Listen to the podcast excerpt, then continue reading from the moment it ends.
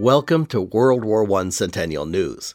It's about World War I news 100 years ago this week, and it's about World War I news now. News and updates about the centennial and the commemoration. Today is August 2nd, 2017, and this week we're joined by Mike Shuster from the Great War Project blog, the storyteller and the historian Richard Rubin and Jonathan Bratten, Paul Burkholzer, a sociology student from Catholic University, Cami Israel from the 100 Cities 100 Memorials Project in Mobile, Alabama, and Lamar Veatch, retired state librarian at the Georgia Public Library Service.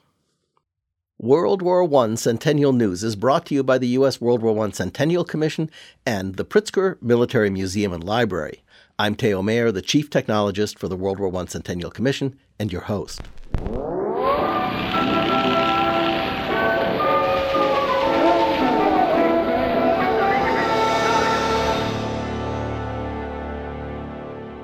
Our Wayback Machine has transported us back 100 years, and it's the week of July 29, 1917. Earlier this month, July 2, 1917, simmering labor tensions between white and black workers explodes in St. Louis.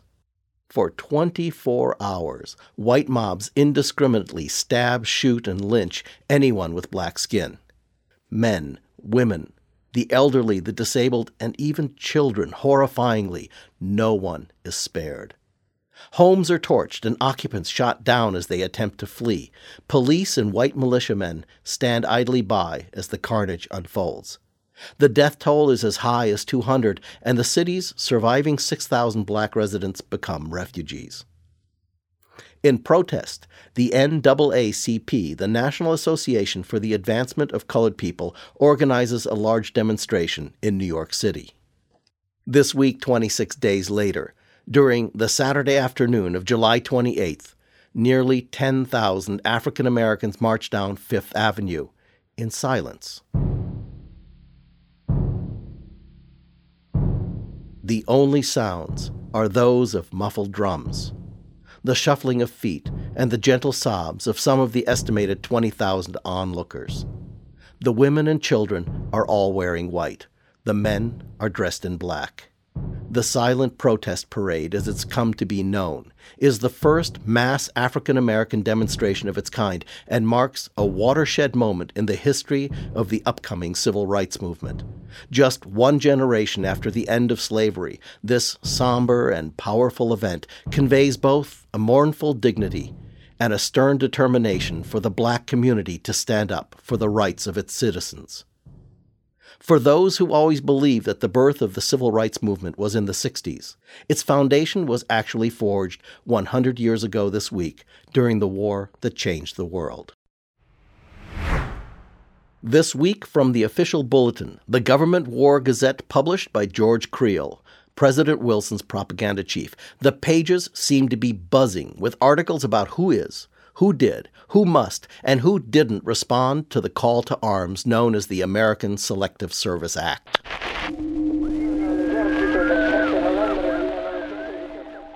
Dateline, Monday, July 30, 1917. Headline Nationwide search is ordered for men who failed to register. Vigorous criminal prosecution of those detected to be made. The Attorney General gives directions for sweeping investigations. He declares that those apprehended will not escape the draft. Dateline, also Monday, July 30th, 1917.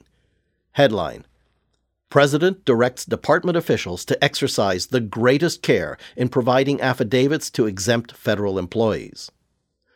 The story goes on to explain that although certain federal employees may be exempt from the draft, such as postal workers, workmen in armories, arsenals, and navy yards, their supervisors' affidavits will be under very close scrutiny and review.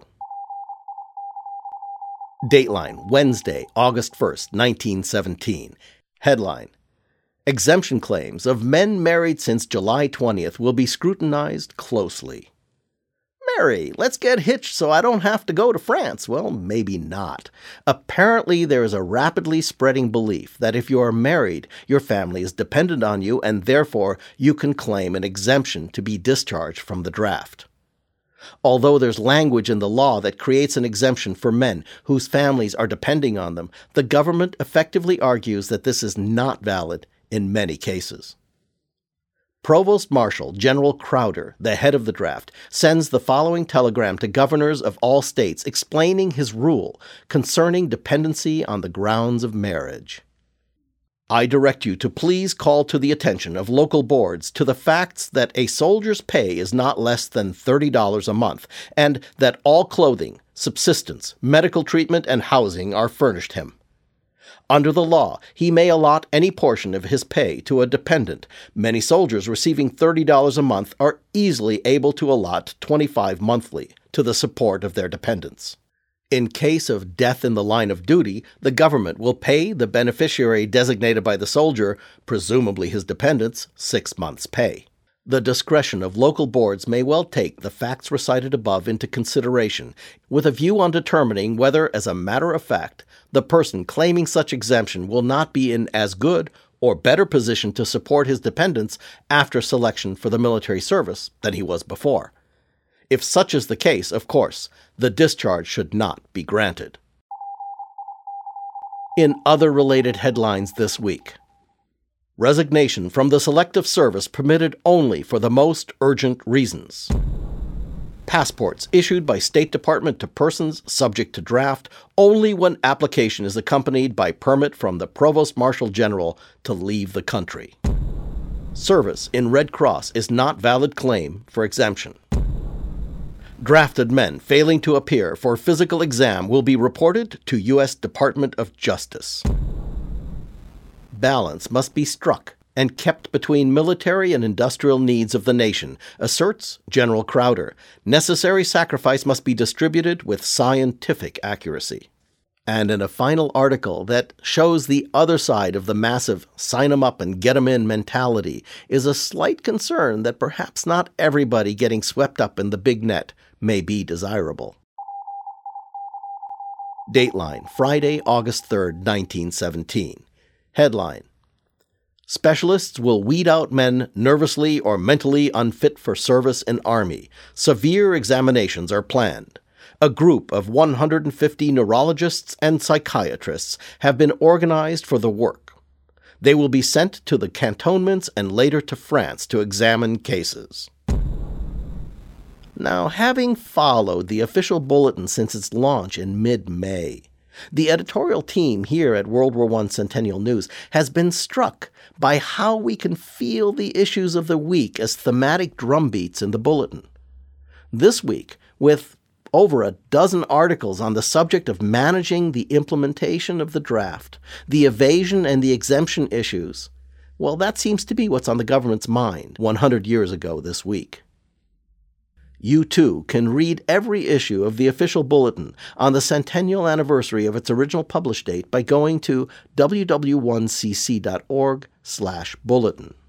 More and more historians, students, teachers, and folks just plain interested are discovering this amazing resource, which is an exclusive feature on the Commission's website.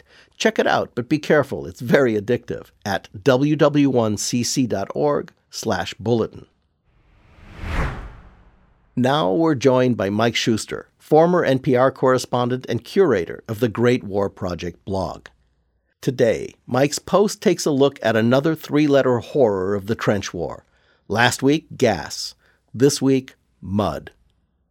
If you were a trench warrior 100 years ago, mud was no joke. Welcome, Mike. Thank you, Theo. And here are the headlines Drowning in mud, fighting and dying in the Low Countries seeking a breakthrough where none exists, special to the Great War Project.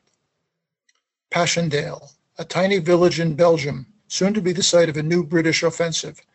This, in and of itself, does not distinguish the clashes there from so many other battles on the Western Front. There were plenty of guns to be heard, writes historian Adam Hochschild, more than 3,000 of them firing off more than 4 million shells. This artillery bombardment resembles so many other British offensives in this corner of Europe, feeding the hope that it can score a significant breakthrough and end the Great War. At Passchendaele, there is no such hope. Reports Hochschild, no new strategy or weapon of any sort distinguished this attack. But There followed one of the most extraordinary episodes of this or any war rain. Rain fell for seven straight days with no let up. In the end, what separated Passchendaele from the great paroxysms of bloodshed that preceded it was one gruesome fact no one had planned for. Thousands of British soldiers, nowhere near the sea, drowned. Hochschild explains it was for good reason that this part of Europe had long been known as the Low Countries. The water table is less than two feet below ground in much of Belgium. It seems the British command had given no thought to the way a British bombardment would wreck canals and drainage ditches. And Hochschild reports this leaves tens of thousands of craters that soon fill with water. The area is covered in mist, Hochschild reports, as the assault began in the early morning of July 31st, a century ago. The mist soon turned into non-stop rain, the heaviest in years, it was reported, the heaviest in some 30 years. Observation aircraft could not take to the sky, weapons jammed, and the clay soil of the watery moonscape of craters became sticky. Guns could barely be moved and mules and horses pulling ammunition wagons sank up to their stomachs and had to be dug out. Ambulances carrying wounded soldiers skidded off slippery roads. A British soldier's greatcoat is not waterproof. It absorbed mud and water like a relentless sponge, adding 34 pounds to its weight. As the battle continued, one single day saw 26,000 casualties. Writes one officer, the mud is not so much mud as a sticky, fathomless morass. The shell holes where they don't actually merge into one another are divided only by a few inches of this glutinous mud. The gunners work thigh deep in water. Some artillery pieces sink out of sight, as do dead soldiers. One soldier writes, When you stop in this mud and feel something under your feet, it is the body of the man who has fallen before you, a victim of the relentless, dreadful mud. The smell from decaying corpses is unbearable. But Inch by inch, the British, Australian, and Canadian forces close in on Passchendaele. Soldiers joke it's time to bring in the Royal Navy. The result, Hochschild reports of the more than 88,000 casualties in this sector, no one knows how many fell off the carts and drowned. Belgian farmers still uncover their bones to this day. And that's the story this week, a century ago, from the Great War Project. Thank you, Mike. That was Mike Shuster from the Great War Project blog we're going to punctuate Mike's post with a poem written in 1917 by Mary Borden and read by Blake Edwards, Joe Coppett, and Amber Shonuff, MFA acting students at The Ohio State University. This is the song of the mud. The pale yellow glistening mud that covers the hills like satin. The gray gleaming silvery mud that is spread like enamel over the valleys the frothing, squirting, spurting liquid mud that gurgles along the roadbeds, the thick, elastic mud that is kneaded and pounded and squeezed under the hoofs of the horses, the invincible, inexhaustible mud of the war zone. This is the song of the mud, the uniform of the poilu. His coat is of mud, his great dragging, flapping coat that is too big for him and too heavy his coat that once was blue and now is gray and stiff with the mud that cakes to it. This is the mud that clothes him. His trousers and boots are of mud, and his skin is of mud, and there is mud in his beard. His head is crowned with a helmet of mud. He wears it well. He wears it as a king wears the ermine that bores him. He has set a new style in clothing. He has introduced the chic of mud. This is the song of the mud that wriggles its way into battle, the impertinent, the intrusive, the ubiquitous, the unwelcome, the slimy, inveterate nuisance that fills the trenches, that mixes in with the food of the soldiers, that spoils the working of motors and crawls into their secret parts, that spreads itself over the guns, that sucks the guns down and holds them fast in its slimy, voluminous lips, that has no respect for destruction and muzzles the bursting shells, and slowly, softly, easily soaks up the fire, the noise, soaks up the energy and the courage, soaks up the power of armies, soaks up the battle, just soaks it up, and thus stops it. This is the hymn of mud, the obscene, the filthy, the putrid, The vast liquid grave of our armies, it has drowned our men. Its monstrous distended belly reeks with the undigested dead. Our men have gone into it, sinking slowly and struggling and slowly disappearing. Our fine men, our brave, strong, young men, our glowing red, shouting, brawny men. Slowly, inch by inch, they have gone down into it, into its darkness, its thickness, its silence. Slowly, irresistibly, it drew them down, sucked them down, and they were drowned in thick, bitter, heaving mud.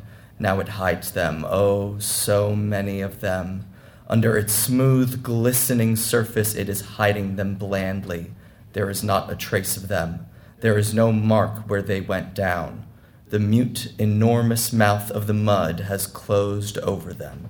This is the song of the mud, the beautiful, glistening, golden mud that covers the hills like satin, the mysterious, gleaming, silvery mud that is spread like enamel over the valleys.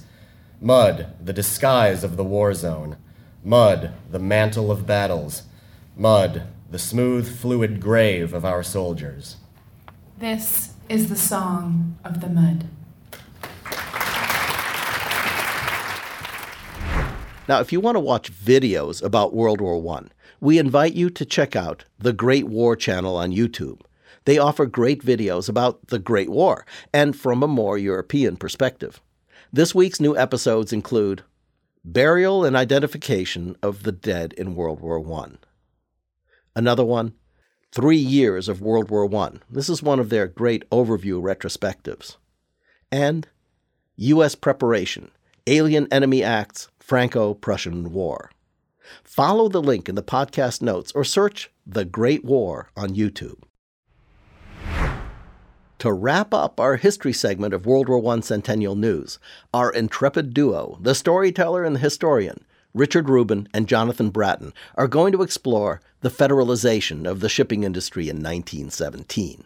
Greetings. This is Richard Rubin, storyteller, the author of The Last of the Doughboys and Back Over There. And this is Jonathan Bratten, historian. Jonathan, let's take a look, shall we, at the Almanac of World War I by David F. Burg and L. Edward Purcell. Definitely. Let's see what was happening a hundred years ago this month. Well, here it says that on August 3rd, 1917, Edward N. Hurley, head of both the Shipping Board and the Emergency Fleet Corporation by appointment of President Wilson, commandeers all large hulled ships under construction in the United States for military transports or convoys. At the end of June, the government had confiscated all interned enemy ships and returned them to service flying the American flag.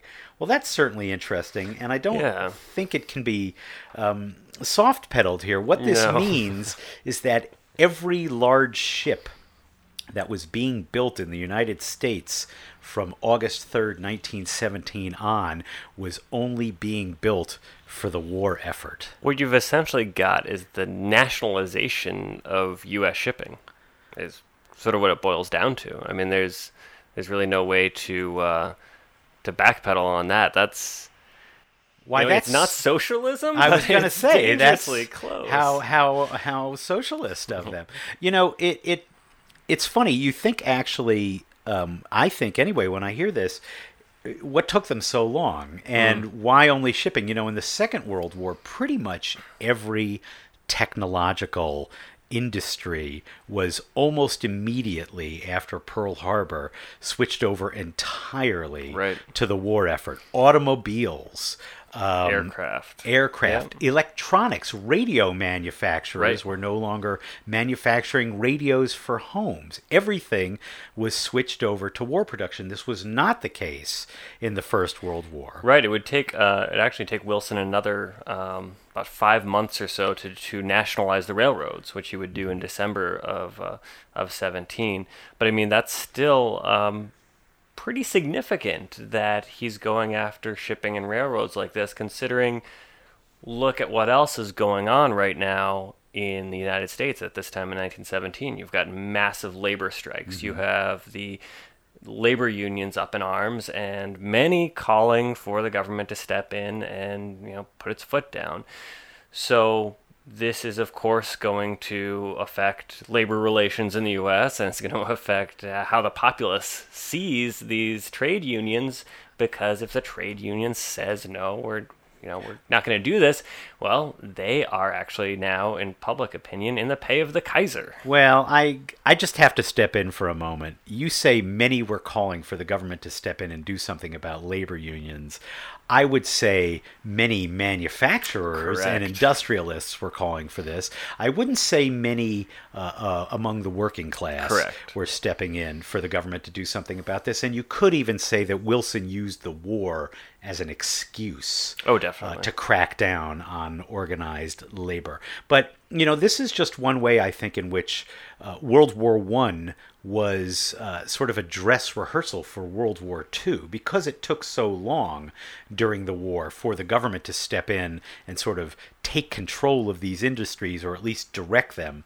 Uh, I think they knew better the second time around under Franklin D. Roosevelt. Right. And that's why the dawning of 1942 already saw companies like RCA and General Motors uh, and aircraft manufacturers and shipyards all directing their efforts entirely toward the war effort.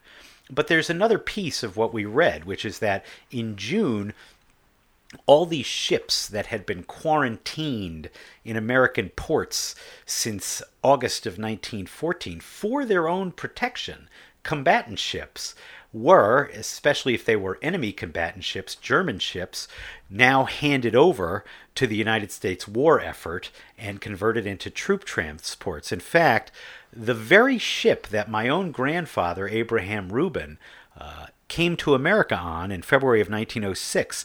The SS Amerika, part of the Hamburg American line, was dry docked in Boston starting in August of 1914. And when America entered the war, it was rechristened the America.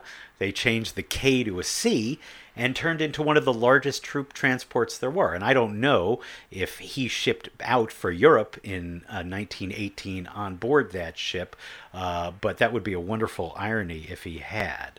Uh, certainly, though, a lot of those ships, German luxury liners like the Kronprinzessin, uh, and on and on, saw great service as American troop trips and were kept by the United States after the war ended. That was the storyteller, Richard Rubin, and the historian, Jonathan Bratten. The Storyteller and the Historian is now a full hour long monthly podcast. The July issue is now out on iTunes and on Libsyn. Look for it there or follow the link in the podcast notes.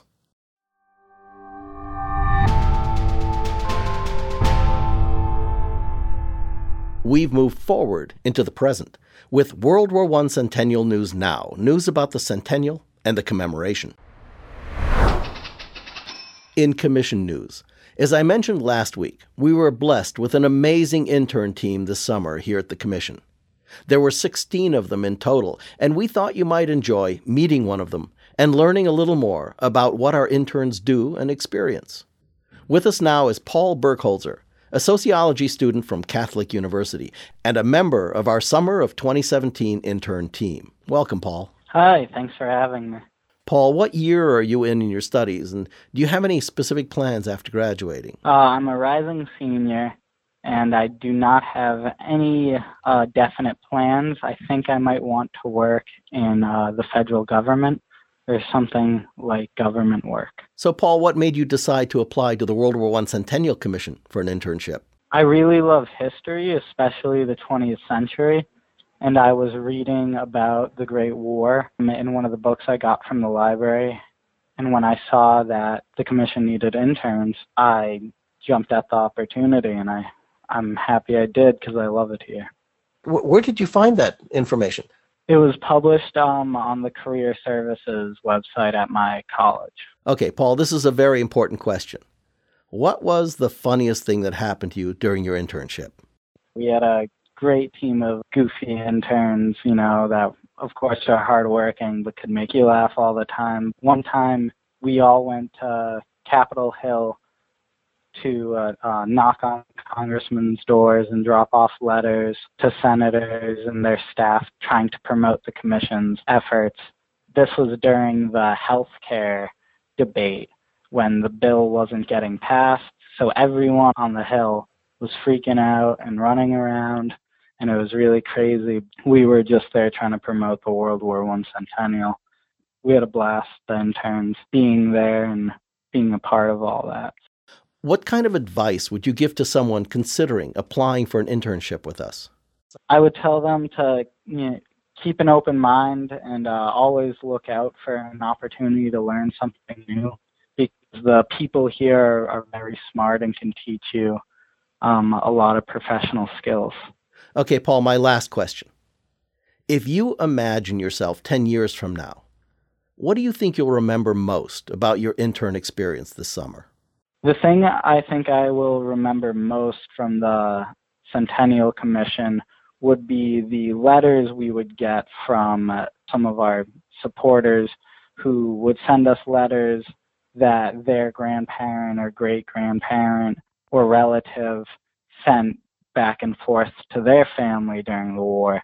So I read one letter from an Air Force observer named David Kerr, and his letters to his mother, I felt like I was, you know, invading his privacy, even though it was a hundred years ago but he, these letters were very personal and they were, you know, very emotional. And he ended up dying in combat, which really stuck with me because it made the war not about history, it made it about a human experience. And I, I don't think I'll ever forget how how that affected me to know that there are people who were just like me a hundred years ago who are great, fantastic, personable people, and they sacrificed a lot for for the war. Thanks, Paul. Thank you. And thanks to the whole intern team for the great job you all did for the Centennial Commission this past summer. If there are any listeners out there who'd like to apply for an internship at the Commission, follow the link in the podcast notes. Next, for our activities and events section, we're going to profile two events selected from the U.S. National World War I Centennial Events Register at ww1cc.org/events, where we're compiling and recording the World War I commemoration events from around the country, not just from the major metros, but also local events from the heart of the country, showing how the World War I Centennial commemoration is playing out everywhere. Our local event is from Paducah in the bluegrass state of Kentucky. Here, the McCracken County Public Library Local and Family History Department has an exhibit on view through 2017 called Paducah During World War I. The exhibit highlights the Paducah World War I experience using photographs and excerpts pulled from the Paducah Evening Sun, which was published from 1906 to 1929. Now, as a small local paper, its archives are ideal to highlight the enlisted men from McCracken County and to tell the story of local residents and their life in wartime. The link in the podcast notes will lead you to more information about this great local event. For our major metro event, we want to profile the Smithsonian National Postal Museum in Washington, D.C., which is currently exhibiting My Fellow Soldiers Letters from World War I the exhibit is now on view and highlights the personal correspondence written on both the front lines and the home front. Now, this is really similar to what Paul talked about, illuminating the human emotions and the thoughts of soldiers, mothers, generals, and everyone in between. Included are some previously unpublished letters by General John J. Pershing. The museum is located right next to Union Station in the nation's capital. The event link is in the podcast notes every week, we're going to profile one of the many amazing projects that are part of our 100 Cities, 100 Memorials National Matching Grant Challenge. This week, we introduce you to a group called the Stewards of Memorial Park from Mobile, Alabama. They're renovating a local landmark known as Memorial Park. We're joined by Cami Israel, the Patriotic Service Chairman for the National Society of the Colonial Dames of America, the NSCDA. Welcome, Cami. Well, thank you. I'm happy to be here. Cami, for starters, can you tell me a little bit about the Memorial Park and its history? I would love to. Memorial Park was conceived by a group of women named the Mothers Army and Navy League. and they were organized in May of 1917. So they started making surgical dressings, quilts, um, all kinds of things for the war cause. When peace came, the League decided to erect a suitable monument, and that's our Memorial Park. The centerpiece of our park is a colonnade made entirely of Alabama marble from Sylacauga, Alabama and it was designed by a prominent architect, George B. Rogers, who has done many things here in Mobile to make our city unique. In 1919, they started raising the funds, and on March 21st, 1926, it was dedicated, and it's a park that is hauntingly beautiful, but sadly invisible to most everybody that drives by. And over 17,000 cars drive by every single day. You really have to have support and enthusiasm behind you when you do something like this because it takes a lot of time and it takes a lot of funding. I've been going to foundations locally and presenting our needs to them. And when the 100 cities, 100 memorials came up, we thought it was a good opportunity to, to get publicity and to get recognition. It will help us in a lot of ways. And I have learned so much just by being so involved with this. And it's an amazing story for our country. Cami, how did you learn about the 100 Cities, 100 Memorials program? Memorial Park is a city property, of course, and there is a man named Jacob Lawrence who's an architectural engineer for the city, and his passion is World War One. So luckily, our paths crossed, and he is the one that told me about that. As a city employee, he he cannot apply for grants or do any of that, but there's no reason we couldn't. That's great. And the one thing that I've learned in looking at all of the various submissions is that these are not trivial projects. This is a serious undertaking that takes an immense effort and a lot of coordination. So, for others who considering a project like this, what do you consider to be the biggest challenge and what would you offer them as advice?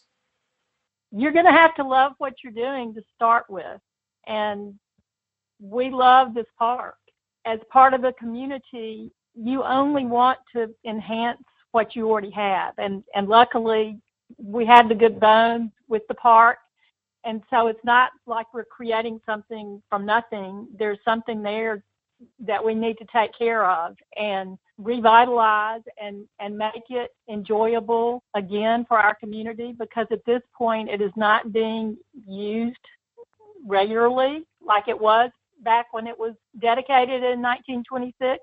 Their families that, you know, every day their children would play in the park, they would sit on the benches, they would enjoy the fountain.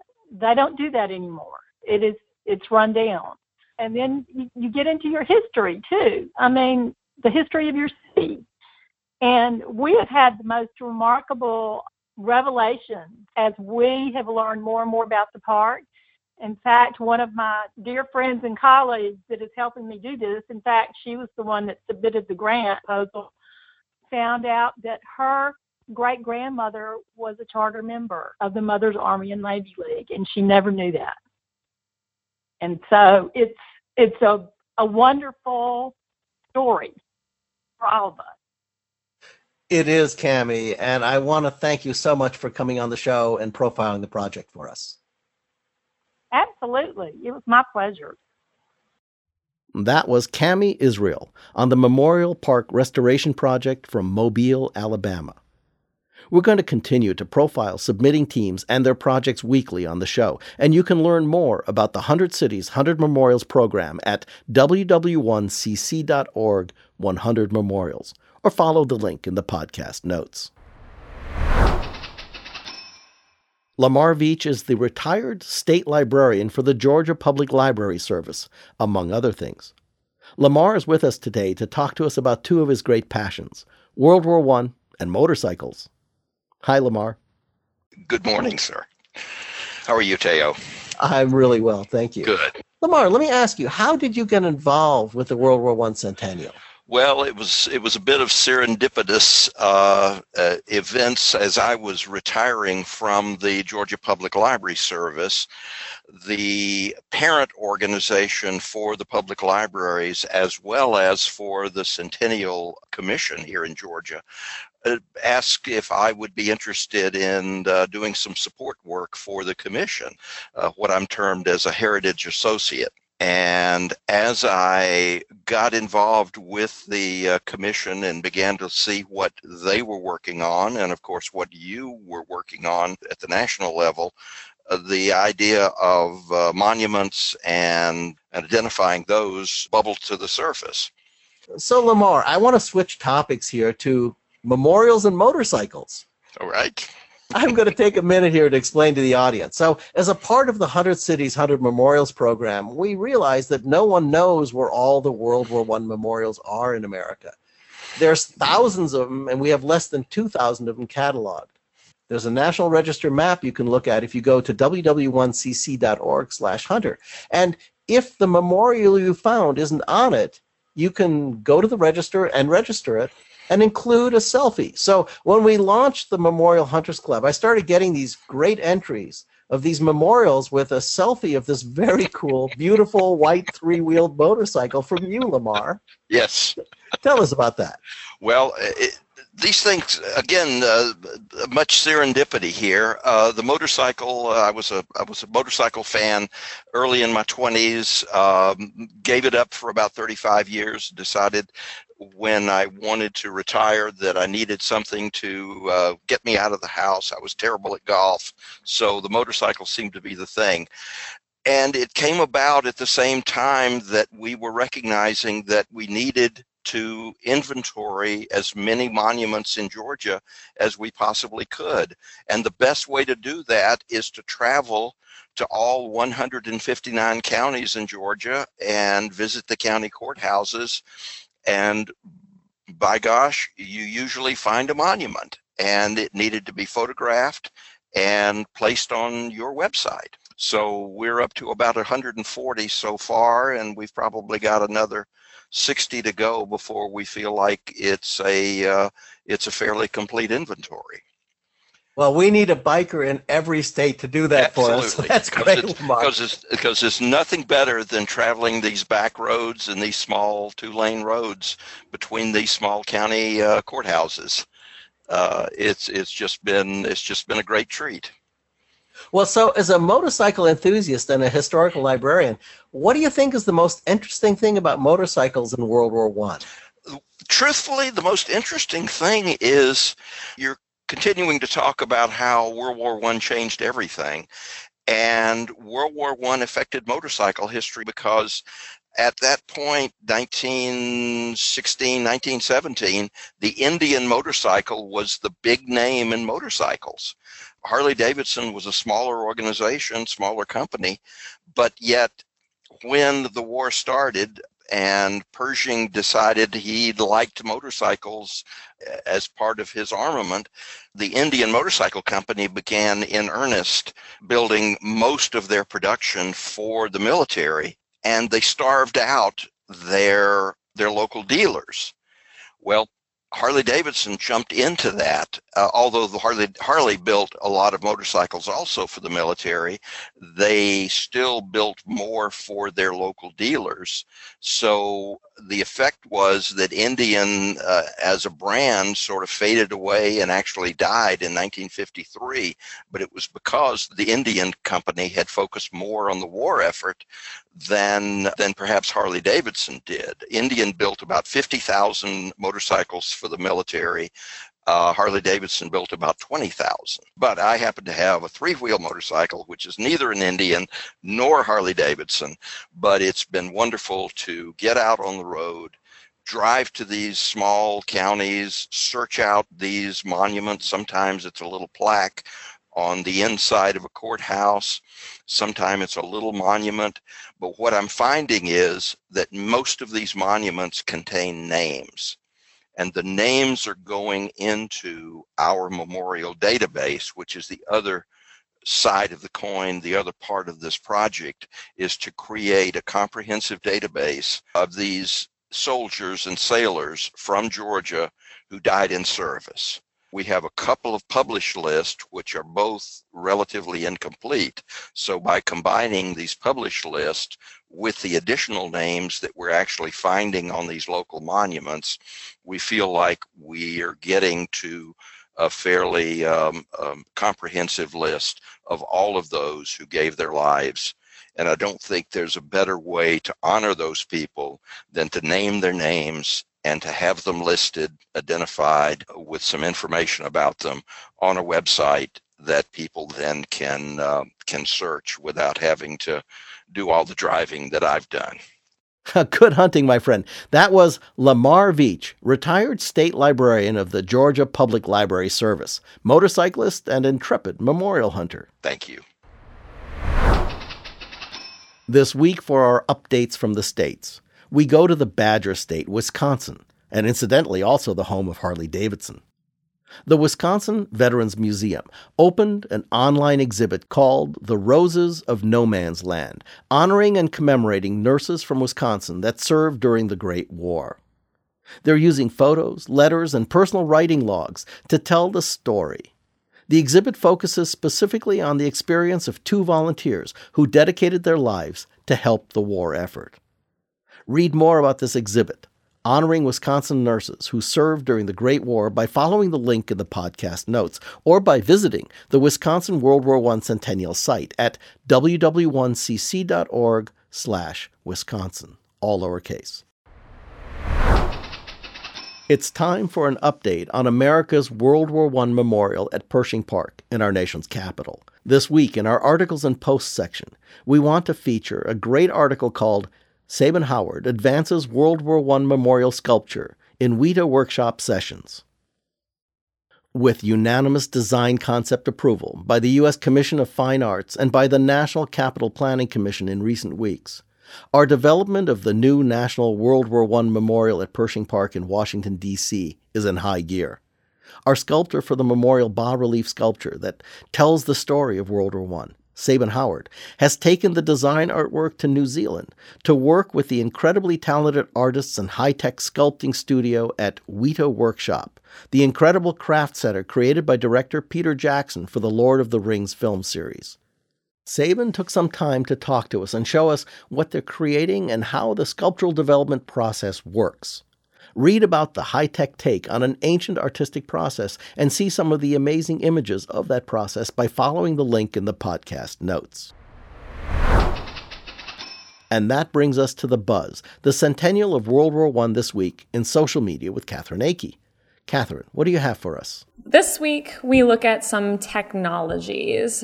Technology moved at a very rapid pace during World War I, so fast that many advances made during the war got left in the dust after just a few months of use. Many of these inventions now seem really bizarre to us, from dog pulled machine guns to giant listening funnels for hearing incoming aircraft. One of the greatest examples of this is the use of dazzle camouflage. We shared an article this week on Facebook all about the brightly colored, zebra like camouflage used on battleships 100 years ago. Dazzle was very effective, a patterning not meant to hide a ship, but to make it nearly impossible to focus on the ship. The patterns interfered with the viewer's depth perception, making it very difficult to judge the range of a ship against waves. If an attacking ship was off by just a degree or two, chances are they'd not be able to land a hit on their target. Dazzle Camo, though very effective, had a short run. Because it relied on the human brain's visual processing to be effective, the advent of radar and other technologies quickly rendered it useless. You should go to our Facebook page to check out the amazing images of these colorful and bizarre ships and the article, We Used to Paint Battleships Like Tripped Out Zebras. Wrapping up this week, we'll return to gas one last time. We posted an image on Instagram and Facebook this past week of women standing over a huge pile of little brown balls. A couple women stand above the pile on ladders, baskets in hand, as they pour more on the growing pile. A proud officer stands atop the mound, the yield a result of a Red Cross drive in Boston to collect a massive amount of life saving peach pits. And yes, I said peach pits. Peach pits were one of the best materials available at the time to make charcoal, an essential ingredient in gas masks at the time.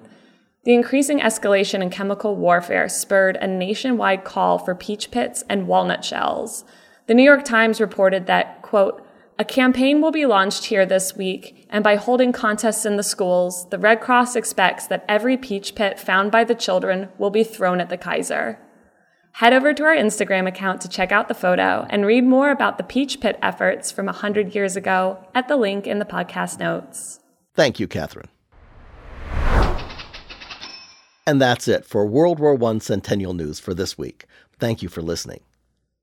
We want to thank our guests Mike Shuster from the Great War Project blog and his post about mud in the Passchendaele battle, Richard Rubin and Jonathan Bratten and their storyteller and historian segment on the nationalization of the shipping industry in 1917.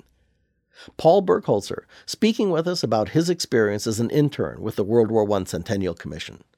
Cami Israel for her profile on the Memorial Park Restoration Project in Mobile, Alabama. Lamar Veatch talking to us about hunting memorials on his motorcycle. Catherine Akey, the Commission's social media director and also the line producer for the show. And I'm Theo Mayer, your host. The U.S. World War I Centennial Commission was created by Congress to honor, commemorate, and educate about World War I. Our programs are to inspire a national conversation and awareness about World War I. This program is a part of that.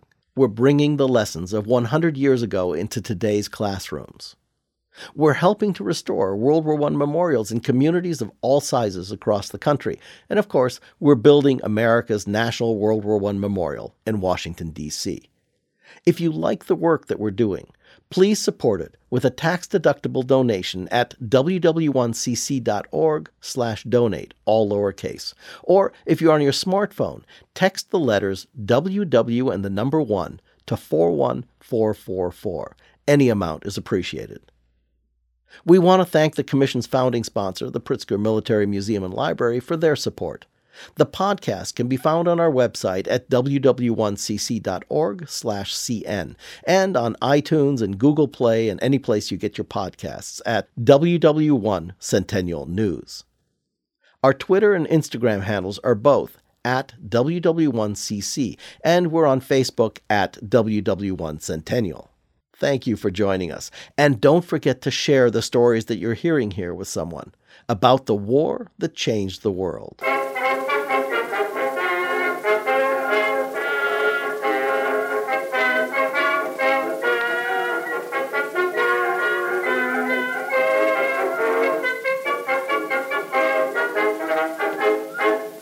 So long.